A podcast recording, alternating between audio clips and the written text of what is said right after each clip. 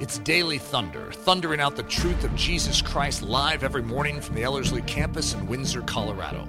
To learn more about our discipleship programs or to support this podcast, visit Ellerslie.com. Now, here's Eric Ludy. Well, let's kick off this Sunday morning um, with a little expectation uh, that God is going to do something great in our lives. This particular message is it's a deep, uh, it's like a game changer type of message. There's, there's various truths that are harder to land. It's, uh, you know, Avi, uh, our 10 year old, is in gymnastics, and there's certain moves that, you know, you want to stick a good landing in a, in a gymnastics movement, but there's certain movements that are harder to do that. If you're just jumping down from a chair to the ground, that's pretty easy to stick. And then there's certain flips that are harder because of the momentum of the body. You have to stabilize and get the center just right to land it and to stick it. This is one of those. It's a harder one to stick, it's a harder one to understand. And I want you to appreciate my title, Thorn Again. Uh, it's, uh, you know, it's like uh, someone's trying to say born again with a lisp, you know, th- thorn again. Uh, and it's interesting because when we're born again, we oftentimes presume that everything is going to be easy now because we've come to the living God who has power over all. He has crushed the head of the serpent. All that has been antagonizing us is defeated, is silenced, and now we are born again. And it's really helpful to understand that we are thorn again, uh, that we are still in a land of thorns. And that's shocking to many of us. And this is why it's hard to land our feet on this one spiritually because scripturally it actually enunciates this, but you have to be a miner. Uh, just like gold is on the surface, this is one that takes more study, more depth of, uh, of pursuit of Jesus Christ to grip and to, and to grab a hold of. And so let's go through that process. I'm going to try and go through this quicker uh, than uh, I would really want to, just to keep it as concise as possible. Uh, I've told Nathan, I sent Nathan the, uh, the notes for this. And so, for all of you that are present here today, he's going to actually email those notes out to you. Technically, if someone is getting this via podcast, you could always contact us and we can get you the notes for this. But this is a note intensive message. And so, for those of you that are here in the room, you could, of course, take notes. But if you were to try and take down everything I'm about to go through, it would be distracting for you. So, I want you to take in the message, absorb the message, and know that you will get the notes as well. But take down whatever notes you want. I don't want to prohibit that. Thorn again. So, introducing the man of smashed head. Many people, uh, scholars, and this is of course a guess, we don't know. Like when it comes to Paul's thorn, what was his thorn? There's all sorts of speculations. One of the theories uh, in sort of the ancient church was that when he was stoned uh, and brought outside the city of Lystra, and left for dead, that his head was smashed. And when he came back to life, that's the way I would uh, interpret it. When he comes back to life and heads right back into the city, he has a distorted head. and to live with that would have always been a statement. First of all, it would have been a, a, great weakness. It would have been a statement to everyone in the world that he was judged and somehow lived, right? And so imagine carrying that around, right? And so I'm going to speculate off of that. We're, that's, that's not a, a biblical grounds where I can prove that that's what his thorn was, but it is an interesting thought. They stoned Paul and dragged him out of the city, supposing him to be dead. And so you can just imagine, since stoning means, I mean, you, what, you don't throw a stone, a little pebble at someone's foot to stone them. You're going to crush their skull. That's the best way to get the job done. So you take a heavy rock and smash it upon someone's skull. So Paul went through that. And so that's why it's just a fascinating thing. And there's certain things in his writings where he's writing with a big hand. And, you know, it's, it's possible that it affected his eyesight, it affected his life uh, in general. I mean, the guy went through it, his body went through a lot. Paul the Apostle. It's interesting because we know that he's referenced in two different ways. It doesn't actually say that God gave him a new name. we just know that he's called Saul of Tarsus, and then he's Paul the Apostle. And so some of us have presumed that he's given a new name of Paul. But it's interesting, Paul could have been a nickname too. Then Saul, who also is called Paul. So the difference between these names is very interesting because uh, Shaul, uh, which is the name of the king of the Old Testament, who is head and shoulders above everyone, is such an opposite name of what we see Paul as, because it is the guy who is sought out, asked for, requested, desired, and picked.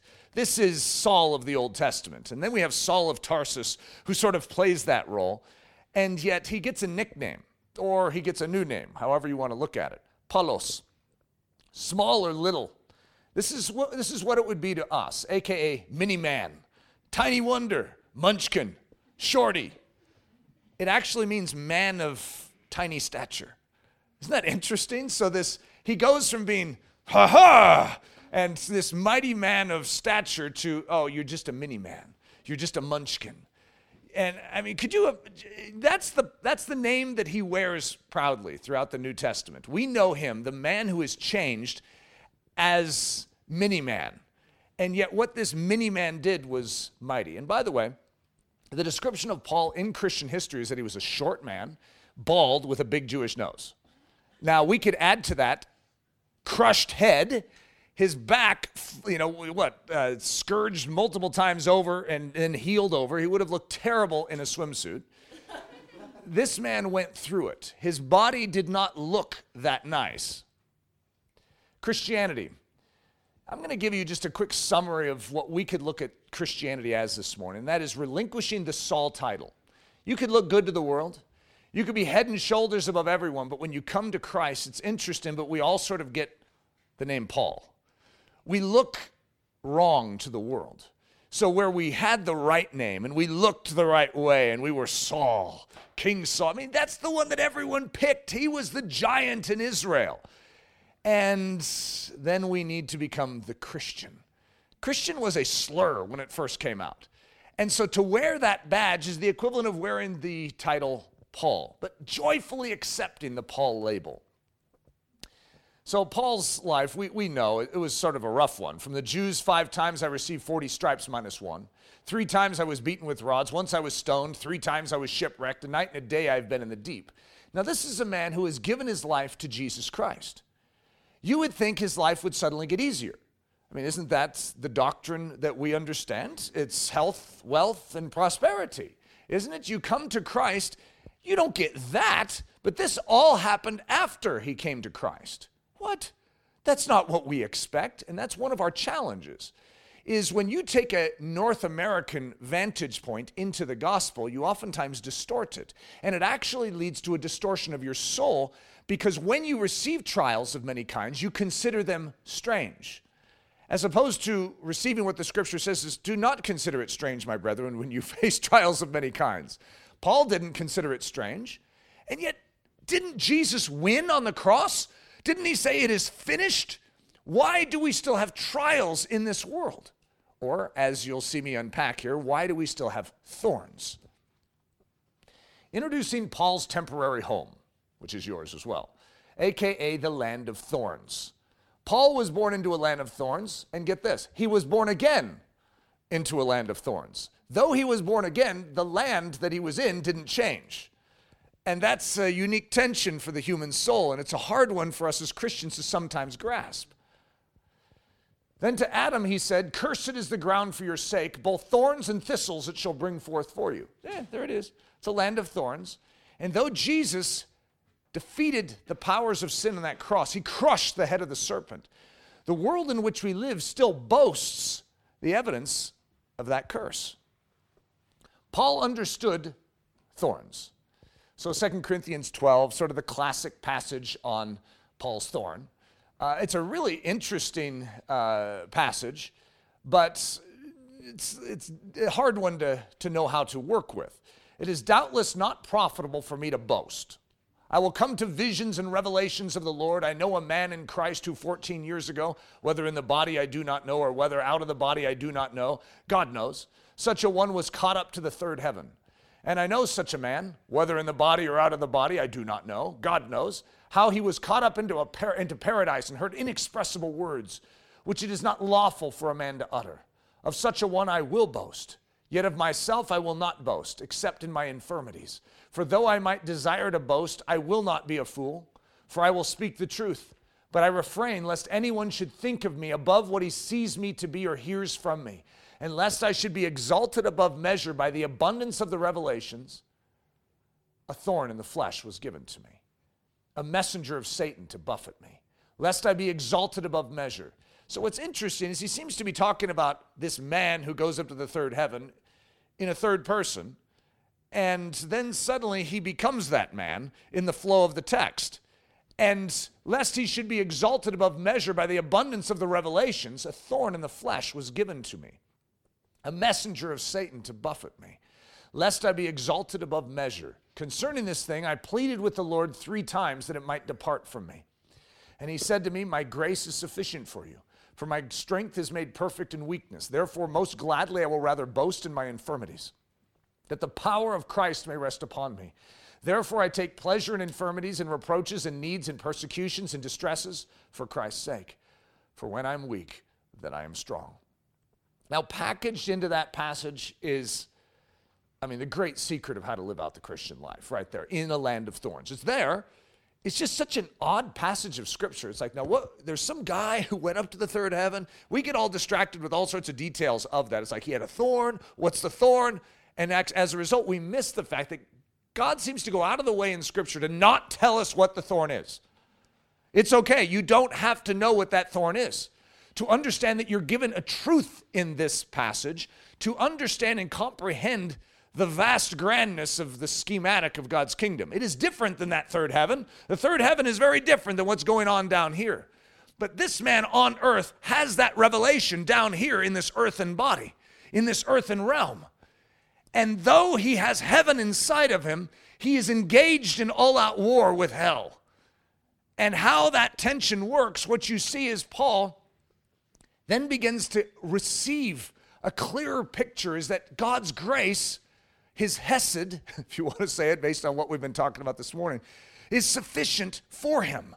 For God's strength is made perfect in Paul's weakness. Paul doesn't think he should be weak. Why, why should I be weak? And then God says, I've chosen that weakness. The weakness is not the, the problem, it's how you handle the weakness. And if you take that weakness and submit it to me, I will fill that weakness and reveal my strength in and through it. So you can rejoice in your weakness, because in that weakness, I will prove my power and my strength. So, Paul's thorn. It's given that he should not be exalted above measure by the abundance of revelations. It's a thorn uh, in the flesh that was given to him. It's a messenger of Satan. Isn't that an interesting statement? To buffet him, lest he be exalted above measure. So the word for thorn is skolops. It translates as a thorn. Uh, a pointed piece of wood, a pail, a sharp stake, a splinter. This word can technically mean anything pointed. Paul uses this word indicating a tool of Satan wielded against him to buffet him. He calls it a skolops in the flesh or a skolops in his body, indicating something that greatly affected him in his physical being, that tried him in his body, possibly through bodily pain and the humiliation that came from whatever physical ailment he may have been suffering from. So we don't know, we just know how it's described. It's a skolops in his body. The confusion over thorns an exercise in biblical thinking and reasoning. So let's take what we know in Scripture and let's start to reason through thorns. A thorn is from the devil, it's a messenger of Satan, it's an operation of the power of sin. Okay? All right, we got that. God hates sin, God has defeated sin. Sin has no power over the believer. God is not subject to sin, nor are those who are in him subject to its power. Yay! Okay, so this is one angle we can look at, and it's all accurate. What I just gave you is truth. And yet, we're going to have complementary truths come in, not contradictory truths, complementary truths that are necessary to understand how we live in this body, in this world. So, this is true. That thorn was a messenger from Satan. However, God seems to leverage that messenger of Satan, which is confusing to us. It's like, is that messenger of Satan from God? Or is God taking what the enemy is trying to do and turning it? Okay, I just gave you a big hint in the second option I just gave you. The strange injection into our cheery biblical thoughts. But, God, but though God has proved victorious on the cross, he has left his children in a world still under sin's control. Hey, uh, God, wait, wait, wait a minute here. You're supposed to take me home with you. I'm, I'm still down here, and why does the devil still barking down here? Whoa, I got, I got enemy people like coming against me, trying to silence me. Hey, God, you might want to take me home. And God's saying, No, I have you right where I want you. And He has left them in bodies still subject to the old laws of decay and death. Hey, God, I could really use that new body right about now because I have a job to do down on this earth. And as long as I'm in this decrepit body, this body that's aging, this body that's falling to pieces, it's sort of hard to fulfill my duty. And then it gets even more strange. And when we look heavenward to ask, why, dear Lord, does this bodily weakness and human frailty remain? We see that he is not in the least bit moved with concern over this fact. He's not apologizing as if to indicate that this current bodily weakness in which we find ourselves was some bizarre oversight on his part. In fact, he seems to be pleased to have us here in this darkened globe in these old bodies. Furthermore, he indicates in his word that it is through this strange old world setup that he intends to work out our salvation, to exercise our faith unto maturity, and to reveal the person of Jesus Christ for all the world to see. Get this. He has purposely rescued us this way. This isn't an accident. Like we're talking to God, He's like, oh no, I, I, I was supposed to fix that. Oh, it's too late.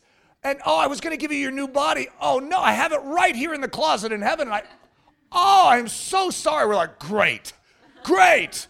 We're like stuck here and we, oh no. He has purposely rescued us this way all wisdom, decided this.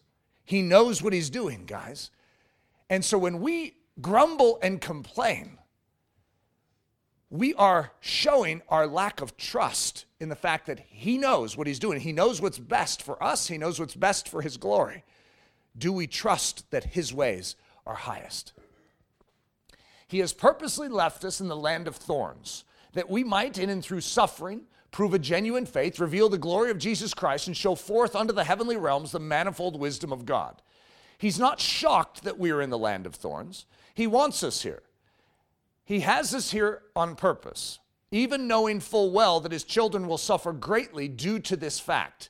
He has us here on purpose, and he has a gigantic smile of confidence on his almighty face. You do remember Psalm 2, which is an incredible messianic psalm talking about uh, the one uh, enthroned on high, who's, you know, the nations of the earth are conspiring against him, and the one enthroned in heaven, remember what he does? He laughs. You see, this is a state. He understands that there is a fallen world.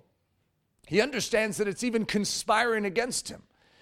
And not just him, but against his body now, against the, his bride. The one enthroned in heaven still has a gigantic smile of confidence all, in, on his almighty face, and he still laughs. That didn't change. So, wowzer. All of that leads to wowzer. Now, let me get this straight. We are Christians seated in heavenly places, secured in Christ Jesus. Behold, I give you the authority to trample on serpents and scorpions and over all the power of the enemy, and nothing shall by any means hurt you. How do all these things work together? We're in a land of thorns. This world is the old world. Our bodies are an old body. And yet, Jesus says this Look, guys, we're changing the system. I'm crushing the head of the serpent.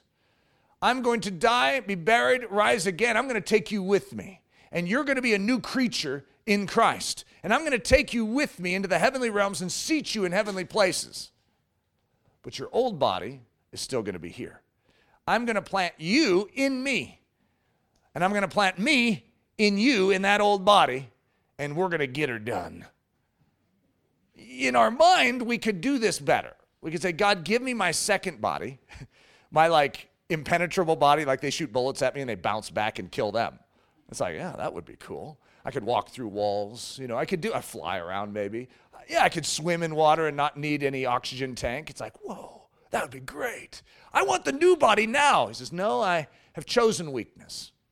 I've chosen the weakness of this body and I want to move inside of this and call it my home. And I'm going to choose to use weakness through which I'm going to demonstrate my almighty power. That is a weird plan to us. We don't get it. But if we will start to accept it and say, God, you know best, use this, then Christianity starts to come together. It's like that gymnastic routine where you can land it, you can stick it. It's like, I got this. I understand this now. They, or those that believe on him, will take up serpents, and if they drink anything deadly, it will by no means hurt them. They will lay hands on the sick and they will recover. This is like such an interesting thing because we have this seem it seems at first like a contradiction. It's like, okay, wait a minute. We have power, but we're weak. How can both of those be true at the same time? And that's why this is such a unique tension to the Christian. But he, Paul, shook off the creature into the fire and suffered no harm. What we see is a demonstration in the book of Acts and throughout Christian history of unstoppables. It's like God gives us in these weakened bodies in this land of thorns a commission.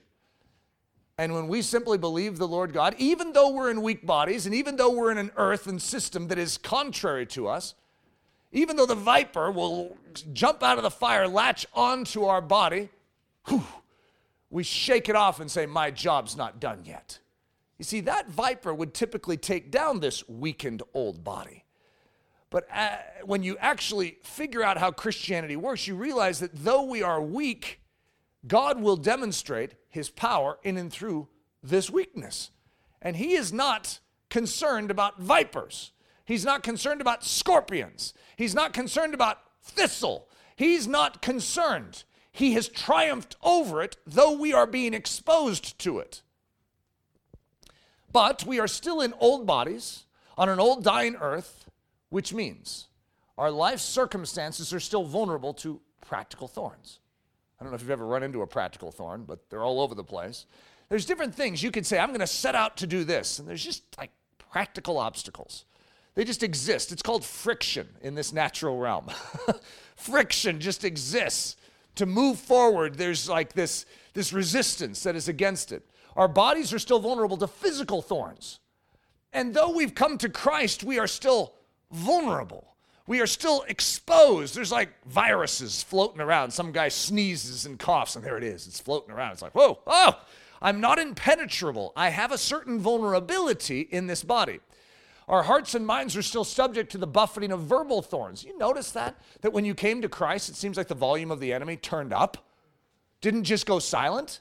It's like, why, why am I hearing so much enemy? Why is it that temptation didn't just go away? You see, we are still in a land of thorns, and our hearts and our minds are still subject to the buffeting of verbal thorns. And get this I know this is a shocker, guys. God wants it this way for now. Okay, it won't always be this way, but right now we're in a season. David was anointed king of Israel. Saul was rejected, and guess what? No one recognized David as king. And as a result, it's a season of persecution that David enters into with 21 assassination attempts on his life. That doesn't seem right. Why doesn't God just knock Saul off his throne and kill him, strike him down with a bolt of lightning? Instead, what we see is a parallel in the Old Testament. Jesus is King of Kings and Lord of Lords, but he's not recognized as such in the land of thorns yet. But he's recognized by us. So we bend our knee and we join him in the cave and so we join in the persecution.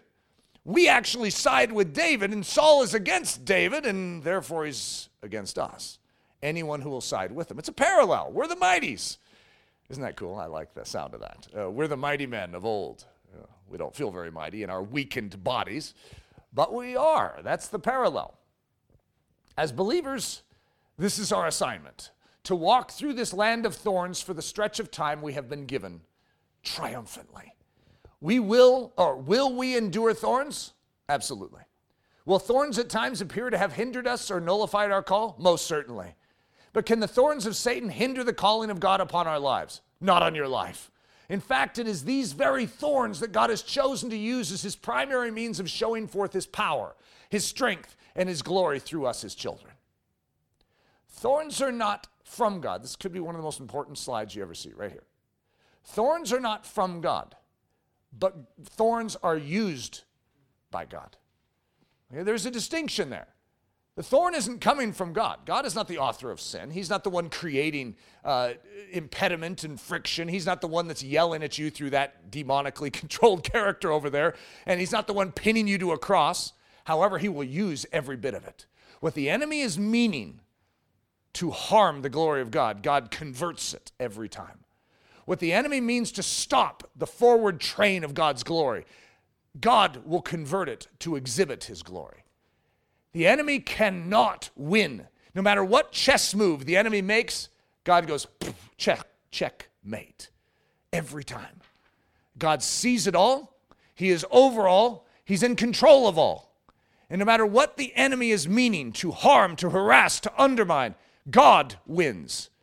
So that's why when we side with God, we know that the enemy has nonsense up his sleeve. We know that he wants to resist us, and we rejoice at every turn. Yeah, I see what you're doing there, but God's going to get you on that one. Yeah, oh yeah, I see that you just plundered me of all my goods, but just watch. God's going to return it fourfold.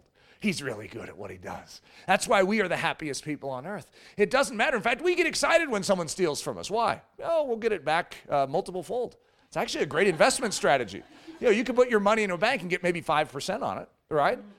But, or I could have my goods plundered and I'm going to get it all back four times. It's like, that's really good. It's 400%. That's not bad. So we actually rejoice in everything, in all things. Nothing can sabotage our joy. We are Christians held in the hollow of God Almighty's hand. God takes all things the enemy means for evil and turns it to good. He works all things for good to them that love him and are called according to his purpose. We know the scripture. However, do we recognize that that actually means all things? All things. Every one of this nonsensical junk that is coming against us in this fallen world, everything gets turned. The big meanie's manure. I've used the illustration. If you've gone through Ellerslie, you've heard about manure and you know the big pile of manure that gets set on your your door uh, doorstep. You know, it's most of us don't like manure. Okay, if I just ask you, so what do you think of manure? It's like that stinks. You're right. You're right. However, if you're a gardener, it's funny, or a farmer, you have a strange love for manure. You know, it's a, it's a love hate thing because it stinks, right? But boy, does it make good fertilizer. And so when the devil gives his manure to you, you might as well thank him and he leaves it on your front doorstep. Thank you. Thank you. This is very valuable stuff. I mean, if you're going out and just shopping for that manure for your garden, I mean, that's expensive, right? Instead, the devil's giving it to you for free. So you take that and you till it into your life. And what happens is you grow even a greater fruit out of your life. You see, what the enemy means for evil, God says, let's take that. Let's use that to grow you stronger. Introducing the special trampoline boots. Whatever pushes down. You guys know trampolines, right? And there's that, you know, that one person that's jumping on the other side of the trampoline that tries to, is it deaden the jump? Is that what we discussed last semester? to deaden the jump. You know, they jump sort of in the off jump and then they you lose your strength. That's what the devil's trying to do in life. We're like hopping, we're happy, and then we fall. It's like, what? Hey, what are you doing on my trampoline? However, if you learn to use their downward push, you can actually jump higher. That's the special trampoline boots. The devil comes in and tries to try you, so you're like, ah, ha ha, and you go shooting up higher. Because the devil's sort of a heavy set character. He has a lot of weight to him, right? It's sort of a blubbery guy. And so as a result, he can shoot you pretty high. So, how should we respond to the thorns in our lives? Uh, here's a little insight from Paul Rejoice always, pray without ceasing, in everything give thanks. For this is the will of God in Christ Jesus concerning you. You guys know the scripture, but we need to live it. We need to actually heed that. The man of smashed head. So, we're going to look at a few different types of ways that we respond to these things. Paul has potentially a smashed head. Okay, I'm using that just as an illustration because it helps us see a physical infirmity. So, he has a smashed head, and if any of us had a smashed head, you know, when we get ready in the morning and we're looking in the mirror, you know, and we, like for me, I see a little aging taking place, I see more gray sprouting out. You know, there's different things you just are like, wow, there's no way to slow down this aging process. You, and so that's, and that, and I do not have a smashed head, okay? So I don't necessarily feel insecure about a smashed head, but we still all have a tendency towards insecurity. You know, we don't look the way we think we should look. Could you imagine if you had a smashed head and you got in the morning, you're like brushing your teeth, you're like, oh boy. you know, your mouth is over here, you're like, uh, I mean, that would be a challenge to go out every day. You get dressed in your nicest garb, but you still have a smashed head. No matter what you do, you just look funny. You look weird. In fact, if you're in that culture, you know what that looks like. This guy could have been stoned, which means he was under condemnation and judgment. Huh. I don't know that I should even listen to this guy. He sounds like he's wanting to say something intelligent. I, what, what good could he give? And so you can just imagine the type of feeling. So we're going to call this the thorn that persisted. There's sometimes things in our life that persist, even though we say, God, I know this is a messenger from Satan. I know the enemy's trying to buffet me, but could you remove this? I've had thorns that have persisted in my life. I had a, before Ellerslie started, I had three straight years of a voice. It was like a demonic voice that would say, Give up. You're nothing. No one wants to listen to you. Just be quiet. Over, over, and over again, all day long, every day for three years. That's a hard thing to go through. It's like a psychological thorn that I had. And you know, it was interesting. After about year two, because in the beginning I'm like, God, take this away. I would rebuke this thing. I, I mean, I was I was aggressively trying to deal with this because like I know I have power and authority over this. Why in the world do I still have this? And I finally got this. What I see in uh, Second Corinthians is Paul is talking about his thorn. And so, okay, God, your grace is sufficient. You know what I begin in the third year? That voice could be hollering, and I would leverage it. It was like fertilizer. It's like, okay, I'm getting stronger. Now, to this day, I know that voice a mile away. I am an expert on that voice. And so, if that voice is speaking to you, you want me around, believe me. I know that voice and I know how to hit it in the teeth. I know how the enemy tries to discourage the saints of God and to get us to shut up. Well, how would you know that, Eric? Well, I have a PhD on the subject. How'd you get a PhD? I went through a school. a school of thorns is what I went through, and guess what? It's gold to me now. So, what the enemy meant for evil is actually a great strength in my spiritual life. Isn't that just a fascinating statement?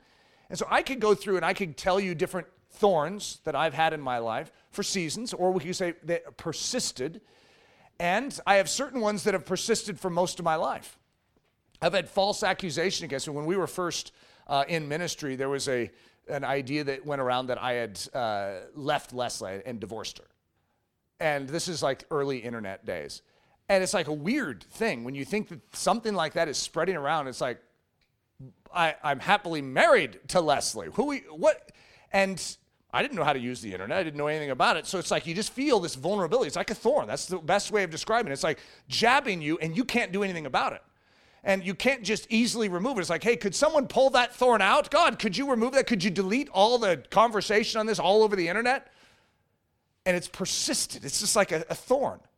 And you learn to rejoice. And you actually learn to take that manure and till it. And you get stronger through it. I know it sounds strange, but that's, that's this. This is what Paul could have been talking about his smashed head. The man of no head.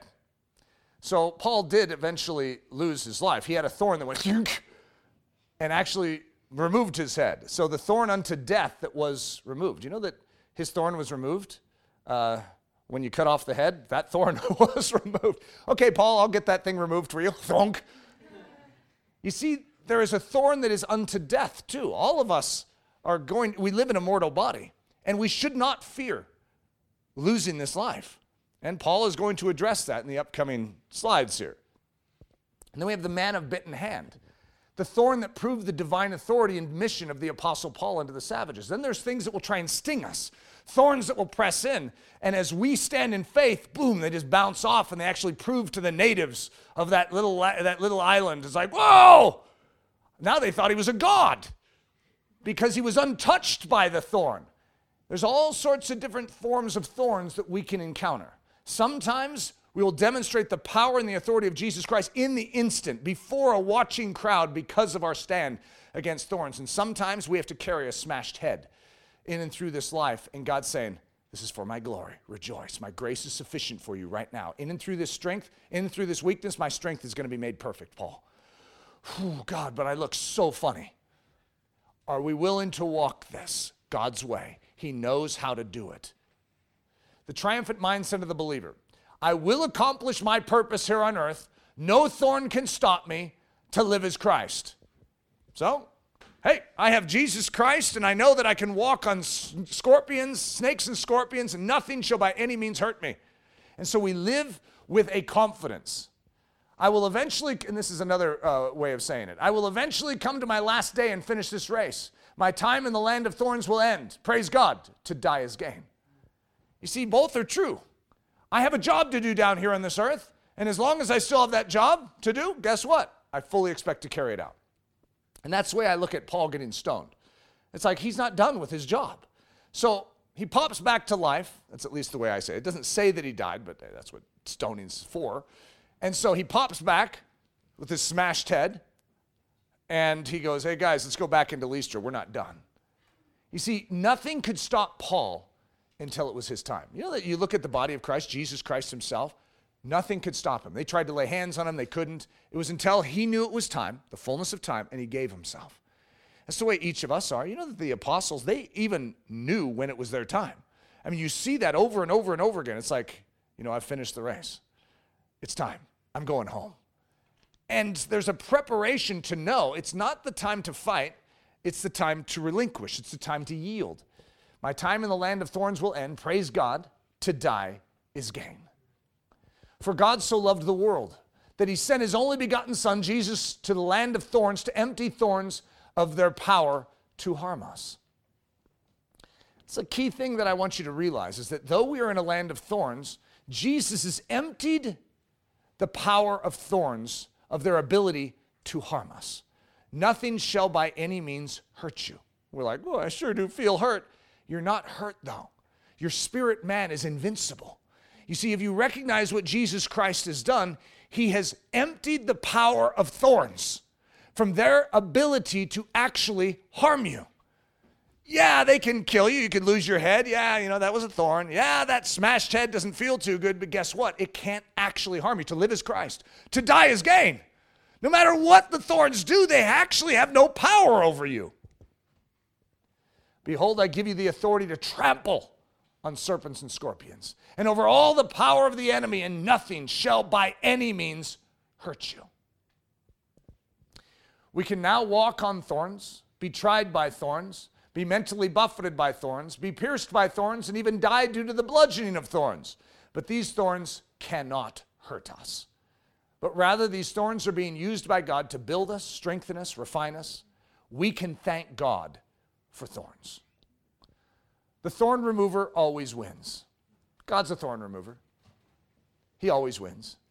Every thorn will prove to be under His power and control. Every thorn. There is not a thorn in all of world history that has come to a saint, that has come against a saint, that will not be proven to ultimately be under his power and control. Every thorn will prove to only have brought about life in and through the man and woman of faith. Every thorn will be removed, some prior to death and some by death. It's funny because a thorn is removed by death. And when you are when you die and you get your new body, believe me, you won't be complaining about your thorns. That thorn will be removed. Every thorn will be removed. It's just that they are removed in different timing, and they all have a purpose. Every thorn will bend its knee and declare that Jesus Christ is Lord to the glory of God the Father. So, how should we pray? That's an interesting question because in 2 Corinthians, you see Paul praying three times to have his thorn removed. You know, it's strange, but it never says that Paul's thorn wasn't removed because we don't know what his thorn was. God just gives him an answer that his grace is sufficient for him. But it doesn't say, you know, in the years to come that Paul's thorn wasn't removed. I, we don't know. So the conclusion shouldn't be God doesn't remove thorns. God does remove thorns. However, what we see in the Paul story is how to deal with a long suffering of a thorn, how to engage in it and to rejoice even when it persists.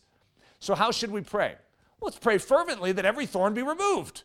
And with full confidence, we keep asking and asking and asking, for we have full confidence that He will indeed remove every thorn and we submit to the undeniable fact that God knows better than we do how to leverage the benefits of the thorn in our lives. And we ask that God receive his full due and that the maximum possible glory would be revealed in and through this thorn.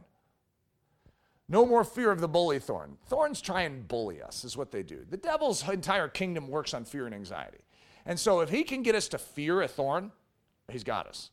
But if we are fearless in the face of the land of thorns, and the enemy's like, thorns, thorns, you know, we're going to get you with thorns. Your thorns can't harm me. Your thorns can't stop me. I'm a Christian. And they stick a thorn in us and they're like, ah, I'm going to rejoice with that thorn. I feel a little sting in my side. You see, the devil, it drives him crazy. It's sort of like that one steel toed boot situation in the Romanian prison with Richard Wurmbrand, and the, the guard is kicking him in his ribs and just beating him to a pulp. Says, You ready to speak? Are you ready to speak? Tell me who you are in cahoots with. Tell me the underground church names. I want to know them. Kick him in the ribs again. Are you ready to speak? Yes. All right, ready to speak. What do you have to say? I love you. Jesus loves you. that's, that's good. That's good. You see, we don't fear the thorn. What comes out of us is what came out of Jesus life, love. No matter what happens to us, it's being converted inside of us. Is that steel toed boot, does it feel good? No. In the physical side, this doesn't feel good. I, I, I guarantee you that uh, nails in the hands and the feet don't feel good. A crown of thorns pressed into a head doesn't feel good. Your back flayed wide open, stuck against splintery wood, I guarantee you it doesn't feel good, especially when you're breathing going up and down against it. Was it pain? Yes. But in the midst of that pain is grace. In the midst of every cross you will ever carry, which is a great picture of a thorn, don't you think? a sharp piece of wood. Out of every cross that you are assigned to carry in this life, God's grace is superior to the pain. God's grace and his consolation is greater than the challenge and the weight of that cross. In other words, you will have more from God than is required of you in this weakened body. You have an abundance for every good work. So should you fear that thorn if you know that when you receive it, you have an abundance of everything you need to bear it well. No, you shouldn't fear it. But you do know that God is going to win. We live in a land of thorns, and in the end, thorns will not prove to outlast God. God will prove that every thorn will bend its knee and declare that He is Lord. Right now, we're in a season. We're in a season of trial of tribulation, of challenge. But we have been given everything we need to triumph in this season. So, no more fear of the bully thorn. The truth will set you free. The many forms of Satan's thorns. Sounds like sort of a poem there. The many forms of Satan's thorns. So, this is Paul. He goes through and he says, Look, I'm going to rejoice in all of these thorns now. In infirmities. So, upon the body, a thorn upon the body. And for, for each one of us, there's probably different thorns that are harder to rejoice in than others. Now, what's interesting is if you've gone through a persistent thorn in any one of these areas and you've allowed God to teach you, it's amazing the strength that He can, can give you. But if you've never gone through it, like if you've never gone through an infirmity in your body, like we have different people in Ellerslie that have had long standing infirmities, and they've, we've prayed for them time and time again, and yet something is persisting. Here's what I can say some of the most beautiful pictures of grace at work in a human life have come out of those people. It's because they recognize that God's grace is sufficient. That does not mean that we stop persisting in prayer, that we don't continue to ask that that thorn be removed. But we know that as long as that thorn is there, there is a grace and a supply of God's power to endure very enormous difficulties at times. In needs upon finances, so if any of you have ever had struggles in finances, whew, that's, that's a pretty good description of a thorn. It's interesting because different times in Christian history, like what, you guys ever heard of Elizabeth Fry? She reformed the entire prison system in England. Incredible woman. She had like 10, 11 kids. And an amazing woman, right? But her husband was a very wealthy man. Uh, they were in the Quaker tradition uh, of the church. And back in those days, they had a very odd mentality, and that is that if you ever struggled financially, you must have sin in your life. And so they would actually excommunicate you from the church if you were struggling financially. Boy, that's an interesting doctrine, uh, isn't it? And so, what this man was a very successful businessman. He was a banker, he owned a bank. And because of the recession that hit England at the time, he actually had a run on the bank. He lost everything. So he lost his bank and the church excommunicated him. I mean, that's just like hard to even imagine, but that's again a thorn that if you look at what happened in the, this couple's life, you recognize that God leveraged them to change, I mean, the world in which they lived. It's truly remarkable, but wow, they experienced challenges. The first one, when you talk about physical challenges, one of the greatest, and I have a message, I'm trying to remember what it's called. It's called The Necessity of Shade. So if you look for a message called The Necessity of Shade, one of my studies in it, I go through Paul the Apostle, but I also go through Charles Spurgeon. And Charles Spurgeon, in his young 30s, began to develop some neurological issues where uh, at, at certain points in his life, he had such extreme pain in his body that if someone was walking heavily on the ground, it would be like knives being jabbed into his body. And he lived with this throughout his life. Yet, most people don't recognize. A.W. Tozer spoke about Spurgeon and actually says that this man healed more people than probably any other ministry that we've ever heard of that had a healing ministry. People would come to Charles Spurgeon, for whatever reason, when he would pray for people, they would be healed. And yet, look at him. Isn't that just interesting? So he had a weakness in his body, but God gave him a grace to give life to others. Isn't I mean, it's just extremely interesting to see how God, to recognize his wisdom in how he keeps a vessel humble, because Charles Spurgeon was one of the most famous people in all the world at the time. People would travel from America and come back to, uh, to, to England and come back, and they were asked two questions Did you see the Queen? And did you hear Charles Spurgeon preach? That was how high up it was as far as in even the esteem of Americans. So this man, lest he be exalted above measure, was given a thorn in the flesh. It's an amazing thought to just process through these things and to recognize God knows what is necessary. Even if it's the devil saying, I'm going to take out Charles Spurgeon, God is going to leverage that in Charles Spurgeon's life to bring about a great glory. In reproaches, in persecutions, upon the thoughts, upon the reputation, upon the relationships. Uh, I don't know if you guys ever heard the, the story from Brother Yun. Uh, he was uh, a man in the Chinese underground house church movement. And uh, he described, he made a statement. He came over to the United States after escaping uh, China uh, with his life. And he was in Canada, I, I want to say, at this time. And there was all this accusation against him, you know, saying that all his stories were false uh, that he told in his book. And this is what he said. He, you know, he had suffered greatly in his physical body. And he said, uh, most people think that the greatest form of suffering is physical, but actually, the greatest form of suffering is psychological. And that's what he says. It's been far more difficult uh, for him to go through false accusation than it was even physical torture. That's a, that's a fascinating uh, thought. But in reproaches and persecutions, that's what this is. And it is very difficult. And I can, uh, I could tell you a lot about this list here. In distresses, how about upon the circumstances, where your circumstances are extreme and they heighten the flow of adrenaline in your body. You see, this is a hard way to live. When you live in a heightened state of adrenaline because of your circumstances, it depletes certain aspects and functions in your body and leads to all sorts of other physical challenges. But distresses, I mean, this guy was shipwrecked. I mean, this guy went through such extreme distresses, but even in distresses, he says, God's strength is made perfect. So I can take joy in even distresses. Isn't that just an odd thought? Paul's bewildering statement about his own bodily suffering. God's grace is sufficient for this thorn. His strength is made perfect in the weakness this thorn is preying upon. Paul gladly boasted in this in his thorn because it was the avenue through which the power of Christ rested upon him. Paul took pleasure in whatever form the thorn might take. He applied the thorn lesson to every thorn he might ever face. Maybe we should do the same.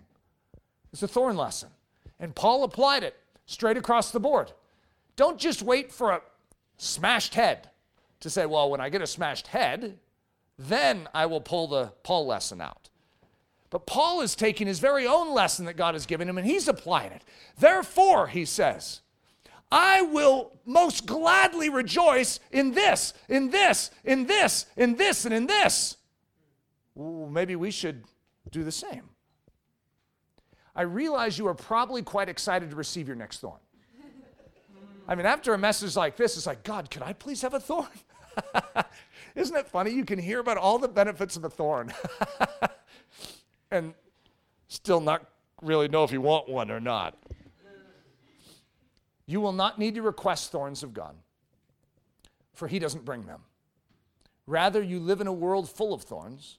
Therefore, you will have no shortage of opportunity to realize this great grace in Christ Jesus.